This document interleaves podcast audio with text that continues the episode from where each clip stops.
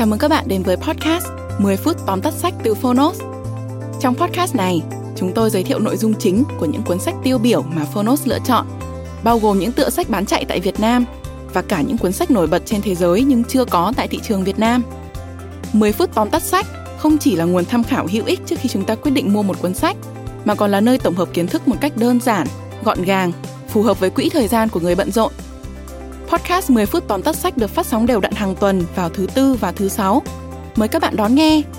Và nếu yêu thích nội dung này, hãy tải ứng dụng sách nói có bản quyền và âm thanh số Phonos để khám phá thêm hàng ngàn nội dung số hấp dẫn khác như sách nói, ebook, thiền, chuyện ngủ, nhạc chủ đề. Hẹn gặp các bạn tại ứng dụng sách nói có bản quyền và âm thanh số Phonos. Còn bây giờ, hãy cùng lắng nghe những nội dung chính của cuốn sách hôm nay nhé.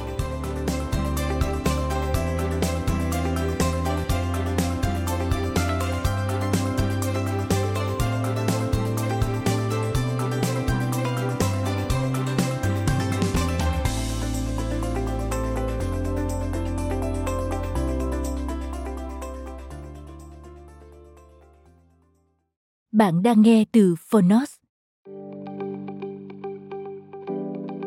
Tóm tắt sách Tools of Titans của tác giả Tim Ferriss.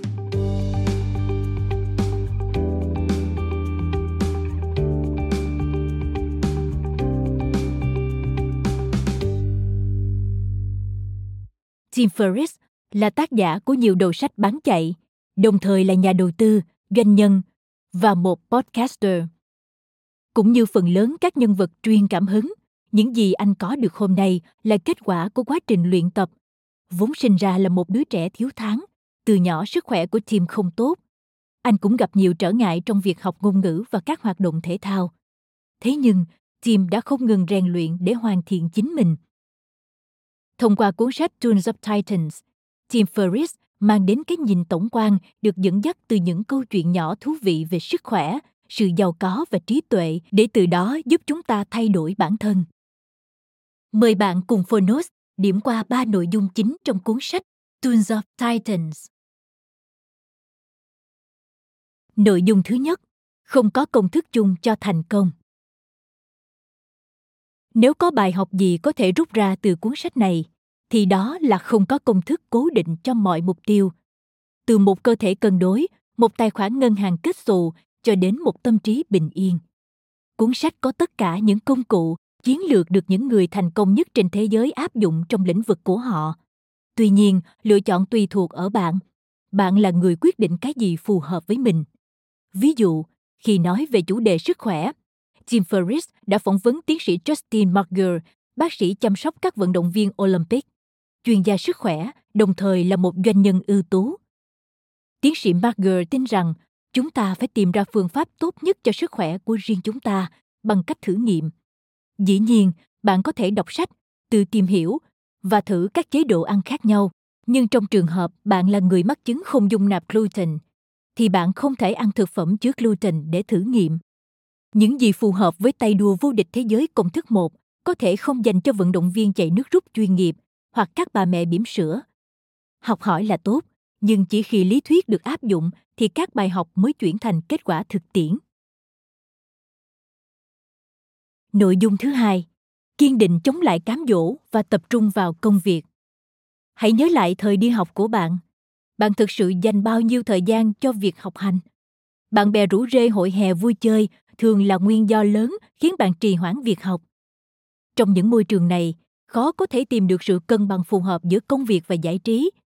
Vì vậy, hãy luôn đảm bảo hoàn thành công việc.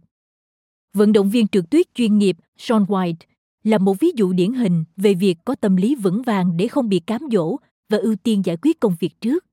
Năm White 15 tuổi, bố mẹ anh đã tự bỏ tiền ra cho con mình sang Nhật tham gia thi đấu trong một sự kiện thể thao. Trong khi các vận động viên được tài trợ toàn bộ chi phí, mãi tiệc tùng trong đêm trước ngày thi, White không muốn phí hoài tiền bạc của bố mẹ khi lơ là mục tiêu.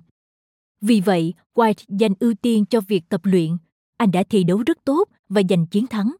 Kết quả, White không chỉ bỏ túi giải thưởng $50,000, mà còn mang đến cho chúng ta một bài học giá trị. Nếu không đủ kiên định đi ngược chiều với số đông, bạn sẽ không bao giờ có thể hành động, có chủ đích để đạt được thành công. Nội dung thứ ba, muốn sáng tạo cần có kinh nghiệm sống. Việc áp dụng trải nghiệm vào thực tiễn đòi hỏi sự sáng tạo. Để nuôi dưỡng sự sáng tạo, hãy sống và tích lũy trải nghiệm. Từ đó hình thành nguồn tư liệu, có thể chuyển hóa thành một câu chuyện, một podcast hay một thương vụ sau đó. Tuy nhiên, yếu tố sáng tạo không biểu lộ rõ ràng, đặc biệt trong giai đoạn đầu sự nghiệp. Lúc này làm việc chăm chỉ mới là yếu tố quan trọng nhất. Trong suốt nhiều năm, Whitney Cummings, nữ diễn viên kiêm biên kịch của chuỗi phim hài tình huống Two Girls, từng chỉ quay đi quay lại với một trò giễu nhại bản thân. Đó là cách duy nhất cô biết để tạo ra một vở hài kịch. Sau đó cô nhận ra mình đã bỏ qua chất liệu cuộc sống. Đó sẽ là nguồn tư liệu mới cho cô. Khi dành thời gian cho bản thân và những hoạt động không liên quan tới công việc, năng lực sáng tạo của cô được nâng cấp lên hẳn. Chăm chỉ làm việc là tốt và cần thiết. Nhưng bên cạnh đó, cần có cả cân bằng với đời sống nhằm đảm bảo suối nguồn sáng tạo không bao giờ cạn kiệt. Bạn vừa nghe xong tóm tắt sách Tools of Titans. Nội dung được đúc kết từ nhiều lĩnh vực, làm nên sự phong phú cho cuốn sách. Dù ở tầm vĩ mô, thì các bài học trong sách cũng rất đáng suy ngẫm. Nếu bạn xác định được lĩnh vực của mình, biết mình cần cái gì và từ ai, muốn lựa chọn lời khuyên từ kinh nghiệm của một người cụ thể, thì Tools of Titans chính là một nguồn gợi ý hữu dụng. Cảm ơn bạn đã lắng nghe tóm tắt sách trên ứng dụng Phonos. Hãy thường xuyên truy cập vào Phonos để đón nghe những nội dung âm thanh độc quyền được cập nhật liên tục bạn nhé.